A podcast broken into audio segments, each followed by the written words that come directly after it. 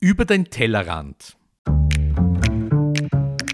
Der Name ist Programm. Wir beleuchten Themen aus den Bereichen Lebensmittelerzeugung, Lebensmittelverarbeitung und Lebensmittelkonsum, die uns alle bewegen.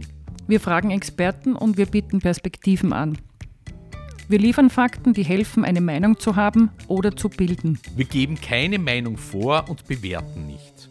Wir, das sind Ursula Riegler und Christoph Zezele und heute sind wir zu Gast bei Blühen in Wien. Unser Gesprächspartner ist der Gregor Hoffmann und der wird uns einmal zeigen, was in Wien gemüsetechnisch und auch fischtechnisch möglich ist. Ja, willkommen in der Blühen GmbH. Wir sind eine kleine, ein kleines Licht am Firmament des großen Fischproduktion und Handel und Handels und wir, wir versuchen hier zu zeigen, einfach wie es, wie es nachhaltiger, wie es lokaler und, und dabei äh, mit, ähm, mit größter Qualität geht. Und, und das, das versuchen wir hier in unserer Blühen zu zeigen. Ihr macht aber beides, ihr macht Gemüse und Fisch. Ja, das ist im Prinzip wasserbasiertes Kreislaufsystem. Das heißt, äh, die Aquakultur trifft auf Hydroponik und das ergibt dann das Aquaponik, also das ist dieser Wortstamm und Wortherkunft. Und das heißt, es ist eine geschlossene Kreislaufanlage, in der wir Fische züchten, also produzieren, nicht züchten, im, also wir züchten keine Arten, sondern wir produzieren Fisch, Speisefisch, den Wels, den afrikanischen äh, Raubwels und, und dessen ähm, Abwasser sozusagen, ja, das sind Fischgülle, die flüssige vor allem, nehmen wir dann, äh, bereiten wir in einer äh, mehr oder weniger Kläranlage sozusagen auf, in einem Bioreaktor und Biofilter und diese geklärten Abwässer und auch homogenisierten und desinfizierten, also durch UV-Desinfektion, das kommt dann in unser Gemüse und dort sind wir sozusagen klassisch wie, wie der Wiener Gemüsebau so ist, also hydroponisch geschlossener Kreislauf. Das heißt, alles, was dort reinkommt, was wir nicht an Prozess- und Gieß- und Düngewasser brauchen, kommt wieder zurück und wird wieder verwendet und wieder neu vermischt. Und das ist sozusagen ein ewiger Kreislauf, wie die ewige Suppe sozusagen verwenden wir das. Das heißt, der Fisch düngt das Gemüse? Der Fisch düngt das Gemüse. Wir kaufen sehr hochqualitatives und zertifiziertes Futter ein, Fischfutter, und sozusagen das, was der Fisch nicht inkorporiert, also das, was er nicht in Substanz aufnimmt und ihn sozusagen für uns als Filet anlegt, ja, wenn man es in der Verwert aus der Verwertungssicht sieht, das, das, mit dem düngen wir dann das Gemüse. Und da verwenden wir auch sehr viele Sorten im Gegensatz halt zu anderen unseren Kollegen, die vielleicht ein, zwei, drei Sorten verwenden von einem Typ, ja, Tomate, Gurke, Paprika etc. Ja. Und wir haben halt von, von allem ein bisschen was, ja und dort das Beste sozusagen. Ich würde sagen, wir schauen uns das schauen an, uns oder? An, das Klingt sehr komplex. Ich glaube, ja. es ist gar nicht so komplex. Wir gehen rein. Nein, das ist, das ist im Prinzip ganz einfach, äh, sozusagen wie früher, nur halt auf technisch höherem Niveau. Also früher hat man auch in der Kreislaufwirtschaft gearbeitet, an jedem landwirtschaftlichen irgendwas, ganz egal, ob das, das heißt, ein Bauer, Gärtner war. Und wir, wir, wir, wir heben das ins Jetzt und in die Stadt und vor allem schauen wir damit weiter in die Zukunft und ich glaube, um das geht's, um und das kann ich euch noch erläutern besser. Gehen wir mal rein. Wir befinden uns jetzt hier in der, in der Fischproduktion. Das heißt, zentral, nicht nur verortet, sondern auch zentral ist diese ganze Wasserklärung der Biofilter, die Absetzbecken, die Klärbecken etc. Also das ist im Prinzip hier so eine kleine ja, Kläranlage, Bioreaktor, Biofilter äh, mit verschiedensten Filtersystemen, Rieselfilter, Absetzbecken, Moving Bed Filter etc. Da hinten ist so eine UV-Sonde drinnen, um dann das einfach zu desinfizieren, sozusagen, wenn es zu den Pflanzen kommt. Und dann haben wir hier angefangen chronologisch, Entschuldigung, bin ich da jetzt irgendwo angestoßen? Ähm, also mit so einem, hier kommen die Besatzfische rein. Wo kauft ihr die Fische? Die kaufen wir im Burgenland bei unserem Kooperationspartner das heißt, das ist ein Welfzüchter und von dem kauft der Tier, Das ist auch ein Fischdoktor, also der ist Fischtierarzt. Mhm. Ja. Fischtierarzt, sowas gibt es? Ja, es gibt eine Handvoll in Österreich. Okay. Ja. Ich glaube drei oder drei bis fünf, ich glaube mehr gibt es nicht. Äh, und der ist auch gleichzeitig Züchter tatsächlich ja, und, und hat selber auch eine, eine Fischfarm. Ja. Und, und von dem beziehen wir unsere Besatzfische. Die sind wie alt, wenn ihr sie kriegt? Die sind wie alt, wenn wir sie Ungefähr. kriegen, wenige Wochen. Wenige Wochen, ja. okay. Und dann von wenigen Wochen bis an wenige Monate werden, kommen es dann hier in die, in die Jugendbecken sozusagen. Ja. Und diese Becken werden dann auf die sozusagen leer gefischten Becken wieder aufgeteilt. Ja. Und So, so, so wie die Schwäne so und die bekommen- Ferkel und dann. ja genau. Ja. Und, und ja, ja, das ist nichts anderes als eine Tierzucht und Tiermast, wenn man so will. Ja. Weil wir machen ja keine Goldfisch, sondern wir wollen das ja essen. Ja. Und da, das ist im Prinzip die Bestimmung unserer Fische, sozusagen äh, äh, hochwertigst veredelt zu werden, ja, hin zu einem Speisefisch auf dem Teller und ähm, ähm, zu verarbeiteten Produkten. Ja, genau. Wie lange habt ihr die Fische hier in diesem Becken? Also wie alt sind sie, wenn sie aus dem letzten Becken rauskommen? Zwischen sechs und, und, und, und acht Monaten. Es kommt ein bisschen darauf an, in was für einer Größe wir sie dann schlachten wollen. Ähm, sozusagen, also was ist die Bestimmung, kleineres oder größeres Filet, ja. Wie lang macht sie das eigentlich schon? Wir sind fünf Jahre alt. Und wie kommt man auf die Idee, sowas zu machen als Wiener? Du bist Wiener. Ich bin äh, sozusagen halber Wiener. Ich bin in Oberösterreich aufgewachsen, in einer Gärtnerei. Habe sozusagen die ganze, also von, von der Ausbildung bis zum Studium alles im Gartenbau gemacht, was man so machen kann. Habe dann 16 Jahre lang als, äh, als Consultant, als, ich habe früher immer gesagt, ich war Tomatenflüsterer, Fliegender. Ja? Bin quasi so in Mitteleuropa herumgefahren und habe vorwiegend Tomaten, aber auch Gurken, Paprikabetriebe, Hightech sozusagen beraten. Äh, in der Produktion, Technik, äh, so Green Consultant sozusagen. Und habe unter anderem auch meine Kollegen, heutigen Kollegen beraten. Und über die Jahre haben wir uns einfach angefreundet, sind hin und wieder mal miteinander fortgegangen.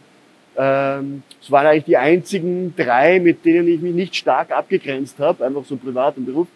Und, und irgendwie sind wir halt dann so über unsere, sind wir alle wahnsinnig vorbelastet über Generationen, dritte, vierte, fünfte, sechste Generation so, äh, sind wir dann einfach ins Philosophieren gekommen. Wie schaut denn die Zukunft der Landwirtschaft, des Gartenbaus aus? Wie kann er, wie kann das ausschauen? Was braucht's dazu? Was kann man da machen? Und somit ist dann über verschiedenste Überlegungen sind wir dann auf diese Aquaponik gestoßen. Und das hat uns dann so in seinen Bann gezogen, dass wir dann gemeinsam investiert haben. Gibt es einen Betrieb, den ihr damals besucht habt, wo ihr gesagt habt, oder es war die gleiche Kombination, wie es ihr jetzt jetzt macht und gesagt, das wollen wir auch machen, also Fisch und Tomaten? Oder wo kam der letzte Schritt der Inspiration dann her? Der letzte Schritt der Inspiration kam bei uns durch, durch Projekte, die es schon gab. Ähm, und zwar die Urban Farmers, für, die, für die ich auch gearbeitet habe, sozusagen als Konsulent. Es gab schon die Efficient City Farm in Berlin. Und ähm, dann gab es noch dieses Konsortium von Stephen Deckers in, äh, in äh, Abattoir Brüssel. Und auch dort war ich in diesem Konsortium drinnen als Konsulent. Und der, der Stefan Bauer, mein Partner hier, der, der hier ja die Gärtnerei betreibt, der hat die Efficient City Farm in Berlin im Rahmen der Fruit Logistica vor sechs Jahren kennengelernt und ist dann einfach auf eigene Faust hingefahren und hat sich das angeschaut. Und danach, nach der Fruit Logistica, irgendwie sind wir dann wieder mal zusammengekommen und dann haben wir von unseren Erlebnissen erzählt und das war eigentlich dann so wirklich der, dieser Kristallisationspunkt. Die weiteren Partner, der Bernhard Seetbauer und der Michael Berlin, sind ja große Buben in der Landwirtschaft, also Fertigrasen, Zwiebel, Karotten, große Latifundien und, und wirklich signifikant für die Versorgung für diese Produkte. Typische Produkte für die Gegend, für die Gegend in auch, fürs Österreich Machfeld, sind. ne? ja. Und, und auch die haben sozusagen in diesem Zeitraum darüber nachgedacht, wie sie ihren Betrieb, die haben von der Elterngeneration das übernommen, die ich beraten habe. Und da gab es auch eine Übergabe sozusagen zu, mi zu mir irgendwo als Konsulent. Und so haben wir uns kennengelernt. Und, und da ging es einfach auch um Kreislaufwirtschaft, um wie, wo kommen wir her und wo wollen wir hin, ganz einfach gesagt. Ja. Und, und Unabhängigkeit von Düngemittel, Geld, Aut Autarkie ist ein großes Thema. In der Landwirtschaft, wenn man ein bisschen denkt, so wie, wie wo Das kommen Klima, wir her? oder? Klima- Also die Anbaubedingungen, Naja? Klimaveränderung, das beeinflusst uns stark und da müssen wir uns adaptieren, ja, natürlich. Wie seit eh und je auch. Also das haben wir ja ist nichts alle, Neues an sich, ne? alle vier haben wir das ja seit Generationen im Rückenmark, ja. Also das ist tatsächlich so und im Prinzip, ähm, was uns erfolgreich vielleicht macht oder was uns, was uns als starkes Team definiert, ist das, dass wir nicht nur sozusagen diese, diese Herkunft haben aus der Landwirtschaft, sondern wir haben dank unserer Eltern auch raus dürfen. Ja? Also wir haben alle studiert, haben was Gescheites gelernt sozusagen, haben woanders was gesehen. Der, der Michi war im Bankenwesen, auch in Russland, der äh, in Österreich bei großen Banken, der Bernhard war beim großen Mühlenkonzern im, im Controlling, Das heißt, das haben Stefan- alle über den Tellerrand der geblickt Stefan quasi. hat halt hier sehr früh investiert und ist einfach ein, ein Unternehmer durch und durch. Und ich habe halt auch studiert, war in Deutschland, in Holland und bin dann wieder zurückgekommen und, und das macht uns einfach stark. Ja. Das heißt, ihr habt sehr, sehr viel Know-how gehabt von unterschiedlichen Personen. Ja. Und dieser Betrieb hier, wir stehen hier in einem riesigen Gebäude mit Gewächshaus. tausenden Pflanzen hier. Paradeiser sehe ich, Gurken, Melanzani. Paprika. Übermannshohe, weit übermannshohe Pflanzen. Beschreib uns mal ein bisschen, was wir da sehen, Gregor. Also was sehen wir hier? Wir sehen hier im Prinzip äh, so ein holländisches Standard-Gewächshaus. Das ist eben kein Gebäude, sondern ein Gewächshaus. Ja, also es steht auf so Punkt- und Streifenfundamenten. Sie sind Leichtbauweise und es besteht aus Aluminium und Stahl, einer Aluminium-Stahl-Konstruktion und dazwischen sind halt Scheiben und das ist das Wichtigste, weil das definiert es dann, macht es ja zum Glashaus. Ja? Das heißt, wir, wir arbeiten hier in einem lichteffizienten oder effizienzgesteigerten Gebäude für den Anbau. Und das heißt auch, dass wir hier viele technische Einrichtungen haben, die uns das Produzieren sozusagen vereinfachen, die uns die Arbeit vereinfachen. Das heißt, wir nutzen viel Licht aus, wir können mit Energie- und Schadierschirmen den zu heizenden Raum verkleinern, Äh, wir haben eine gehängte Rinne, so dass wir nicht bodengebunden sind, sondern wir haben unsere Substrate, die wir dafür ausgewählt haben. Wir re- rezirkulieren dadurch in der Rinne, rinnt dieses Prozesswasser zurück in unsere große Gießkanne, ja, und wir sind dadurch total unabhängig und frei. Wir könnten im Prinzip in jeder Überall Matte stehen, oder? überall und wir sind, wir könnten auch auf jeder Matte drei Pflanzen anbauen. Also wir sind da wahnsinnig flexibel. Drum, drum seht ihr da auch verschiedene Sachen zusammenstehen. Die Tomaten sind schon am Draht oben, ja, oder Paradeiser. Ich darf Tomaten sagen, weil Ja. ich bin in Oberösterreich Salzburg darf aufgewachsen. man Tomaten ja. sagen. Der Christoph wird Paradeiser sagen. Ja, nein, mein Du- Vater war Wiener, der hat Paradeiser gesagt und meine Mutter Tomaten. Du, ja. Die Pflanzen leben nur von Wasser. Die stehen nicht in Erde. Die, nein, nein, nein, das ist keine, das ist keine Nährfilmtechnik, sondern die stehen schon in einem Substrat. Das ist eine erdeähnliche äh, Sache. Man sieht, das ist braun und das, ja, das ist also schon erdeähnlich. Also, und das, das wollen wir auch so. Man könnte das auch anders machen, aber das finden wir in unserem, ja, unserer Strategie und unserer Philosophie und unserer Leidenschaft und unserem Engagement entsprechend, dass wir hier in einem erdeähnlichen Substrat arbeiten und nicht in Steinwolle oder nicht in Nährfilmtechnik, denn wir können das Substrat am Ende der Saison ganz gut für die Kompostbereitung beim Zetbauer brauchen. Ja. Okay? Und das Das ist auch wird, wieder also eine Extens, ein, ein externer Kreislauf, der dort wieder. und ja. die brauchen natürlich enorm viel Wasser, diese Ja. Paradeiser. Das sind ja riesige Paradeiser übrigens. Ja, Äh, das ist eine Pink Beef, das ist ganz was Besonderes. Ja. Haben wir gerade draußen im Hofladen schon Ja. gesehen und gekauft. Kannte ich nicht die und dieses bisher. Wasser Glaub ist das ich. aufbereitete Wasser der Welse. Ja, richtig. Plus eben, also ein Teil Regenwasser, ein Teil Brunnenwasser, ein Teil äh, Ergänzungsdünger, äh, Dünger, weil es kommt einfach nicht alles und auch nicht in der Fraktion und, und auch nicht in dem Volumen und Massenstrom, den wir benötigen. Aber die Wälse machen natürlich einen Teil der Dünge, Düngung und Bewässerung aus. Und Ja. das ist quasi die Zauberformel, sozusagen das, was die Wälse übrig lassen. Deswegen wachsen hier die Pflanzen so gut. Ja, da Naja. habe ich aber noch eine Frage zu Ja. Du hast nämlich am Anfang gesagt, Ja. dass das Wasser geklärt wird. Naja, es ist so. Also es kommt nicht das komplette Welswasser in die Pflanzen? Ja, also man muss, also die, die, die Fischgülle besteht aus einem festen und einem flüssigen Bestandteil. Wir nehmen den flüssigen her. Der flüssige, äh, sozusagen das Fisch, flüssige, also das Fischlulu, das muss ja noch irgendwie aufbereitet ja. werden, ja, dass es pflanzenverfügbar ist. Ich, ich habe keine Ahnung. Ja. Und das macht dieser Biofilter okay. und Bioreaktor. Ja. Und die festen Anteile sind Die werden abgepresst und werden dann mit werden in die Kompostierung gefahren. Ja. Und was das ganz erfolgreich macht, ist das, weil es gibt ja auch wissenschaftliche Untersuchungen, warum funktioniert, warum sind zum Beispiel Biopflanzen im Boden ähm, resistenter oder widerstandsfähig und so weiter. Und, und das ist mir schon draufgekommen, dass Wurzelwachstum, Pflanzenstärkung etc. sehr viel mit diesen tiergebundenen äh, ja, Substanzen, ich sage jetzt be bewusst kein Fachwort, weil sonst schrillen wieder bei allen die Alarmglocken, also das sind einfach Strukturen, Substanzen, Verbindungen, chemische, äh, verkettete Sachen, die sozusagen hier einfach gut tun. Und das ist ein quasi biolog, ja, was heißt quasi, ist ein biologisches System, auch wenn es nicht biozertifiziert ist, ja, oder teilweise auch gar nicht biozertifizierbar ist, weil sich die Biolobby da sehr stark abgrenzt. Aber für uns ist das kein Problem, ja. Wir haben was wir haben keine drei Buchstaben, sondern vier. Wir sind blühen. Da muss ich ja, wir haben auch mehr. Da bin ich total stolz drauf. Was heißt, was meinst du, wenn du sagst, die Biolobby grenzt sich ab? Also es gibt keine Zertifizierung für diese Art von Anbau Richtig, bisher. ja. Aber wird es die geben? Naja, das hat es schon gegeben. Okay. Ja, das habe ich sogar in Österreich gehabt, noch als Konsulent. Ja. Das wurde mir dann entzogen. Ja? Weil? Weil es zu gefährlich war. Was heißt zu gefährlich? Na, weil, weil damit viele einfach auf Bio umstellen hätten können. Okay. Ja? Das heißt, es hat eine Kategorie gegeben für Aquaponikbetriebe? Nein, nicht Aquaponik, das war damals einfach ohne, ohne die Fische. Das war vorher. Okay. Einfach nur sozusagen ein Tomaten, Gurken, Paprika-Anbau im ja. Topf sozusagen. Ja. ja. Aber lassen wir das. Das ist nicht so wichtig. Ja, aber es ist interessant, wenn du das Thema aufbringst, muss ich nachfragen, weil ich weiß es nicht und die Hörer wissen es ja, ja. Na, ist egal für mich heute, ob der, ob der Bioanbau, ob das jetzt Bio ist oder nicht, ja.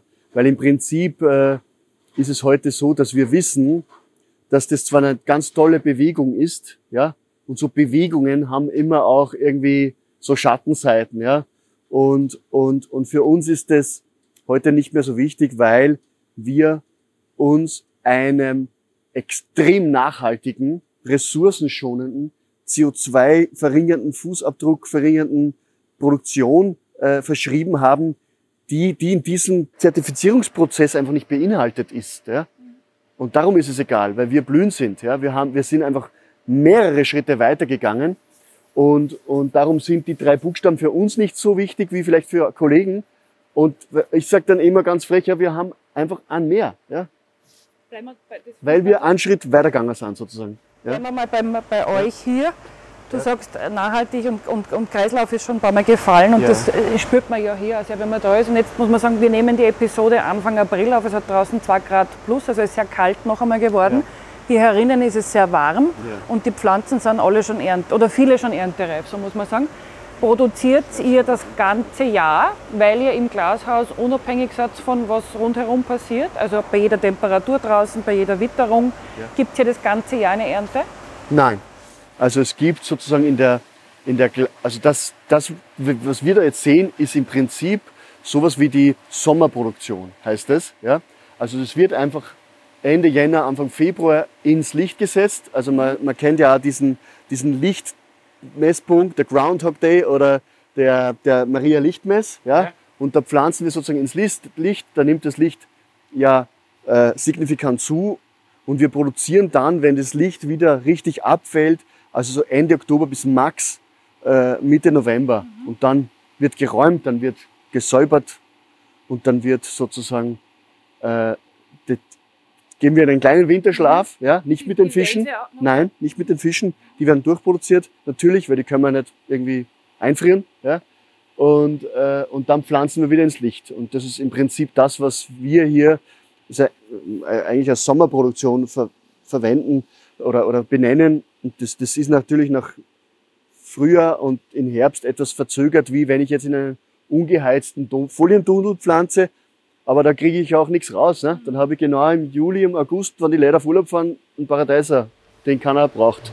Es schaut sehr dicht aus, also es gibt sehr, sehr viele Pflanzen und sehr viele Früchte. Äh, was mich interessieren würde, ja. hier in Wien, ja. wird produziert. Ist dieser Betrieb konkurrenzfähig gegenüber, sagen wir, einem spanischen Monsterproduzent? Äh,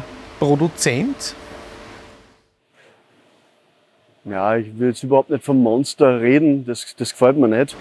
Aber, Nein, wenn ich denke, wenn ich durch äh, Spanien fahre, sehe ja, ich ja von der Plastico, Autobahn... Ja, ja. ich kenne es, ich war schon mehrmals dort und man, man darf die Spanier an sich nicht dafür verantwortlich machen. Das ist einfach EU-Politik. Man hat dort einfach Geld hinein investiert, um die spanischen, um die andalusischen Leute dort zu halten und mit ihnen Arbeit zu geben. Also das ist eine Fördersache auch. Bisschen. Und natürlich eine Klimasache, weil dort der gemäßigte Klimazone ist. Und es ist, so sinnlos ist es gar nicht, was dort passiert, ja, muss man schon sagen.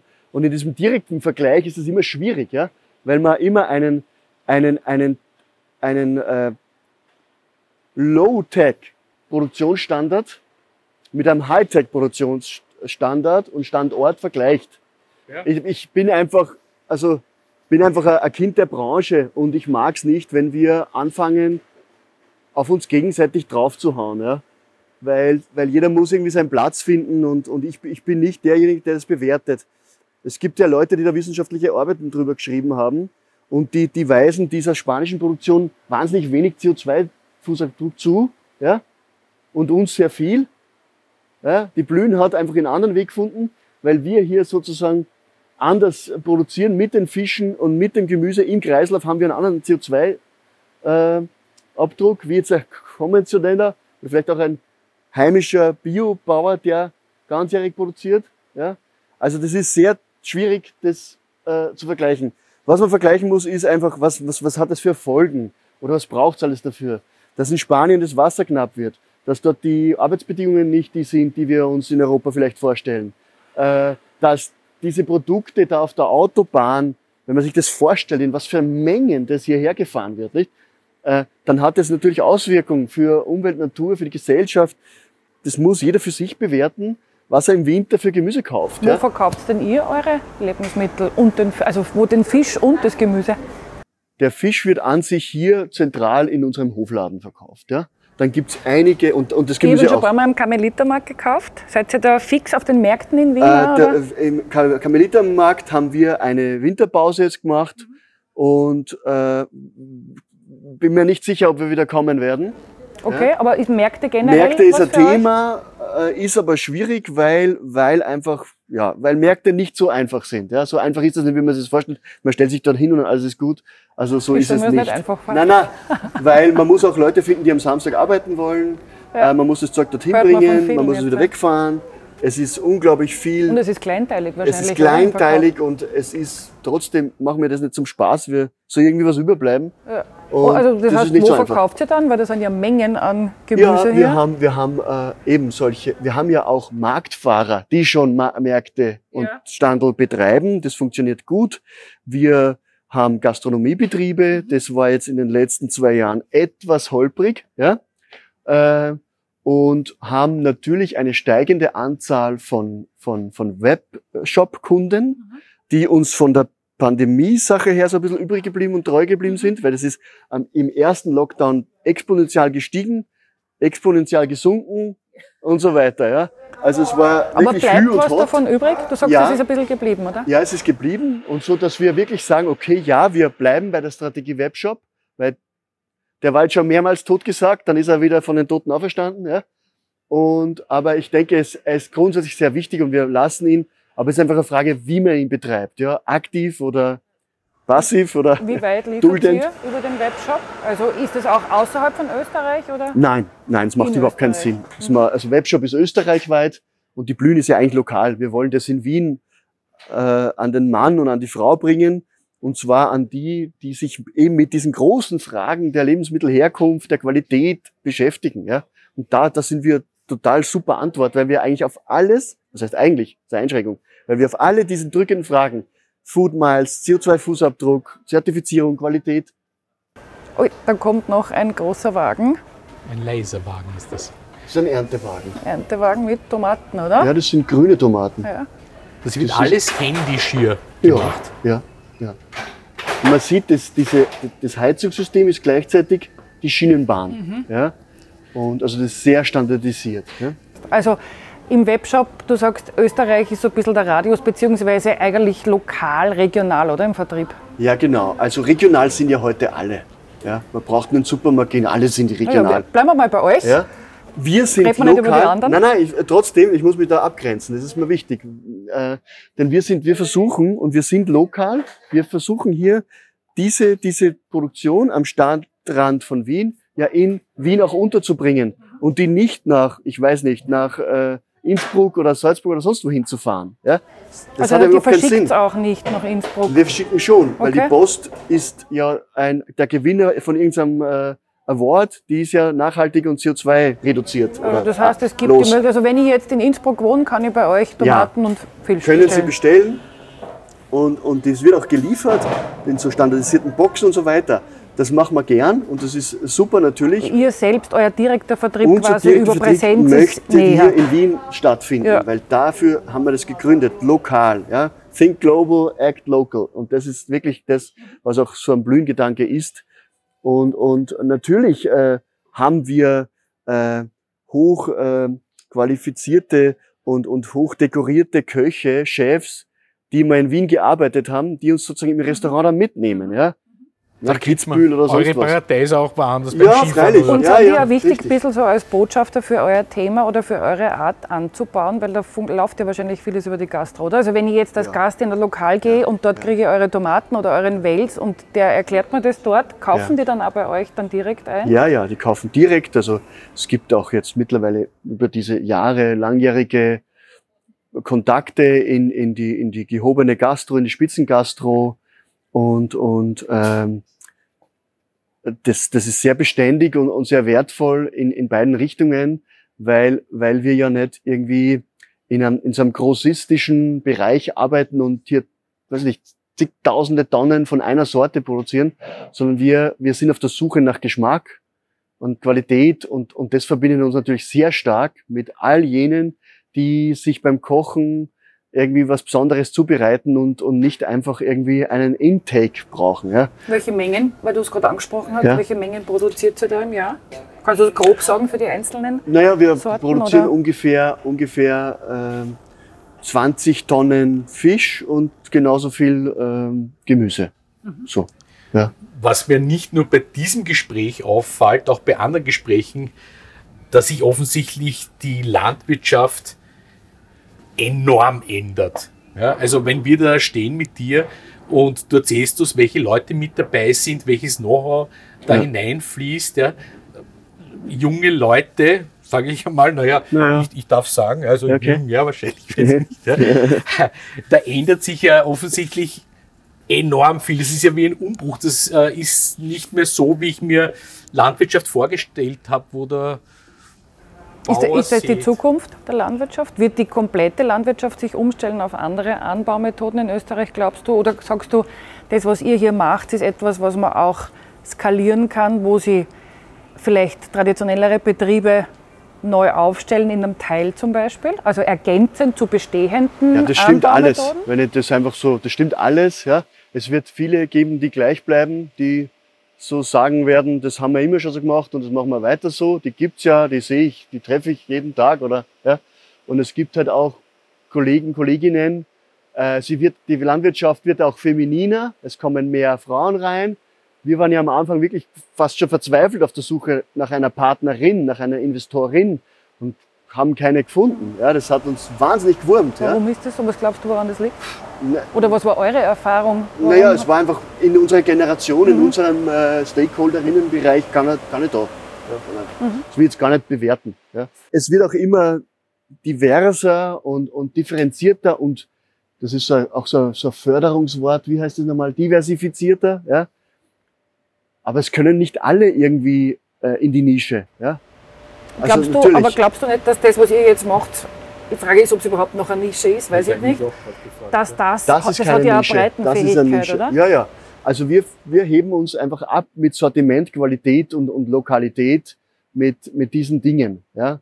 Und mit dieser, mit dieser Summierung von, von einem Produktportfolio. Das heißt, bei uns kann man wirklich einen Einkaufskorb nehmen und kann von, von äh, Gemüse, Reis, Nudeln, Öl äh, im, im Hofladen alles einkaufen und zwar wirklich aus der nächsten ihren Umgebung. Ja?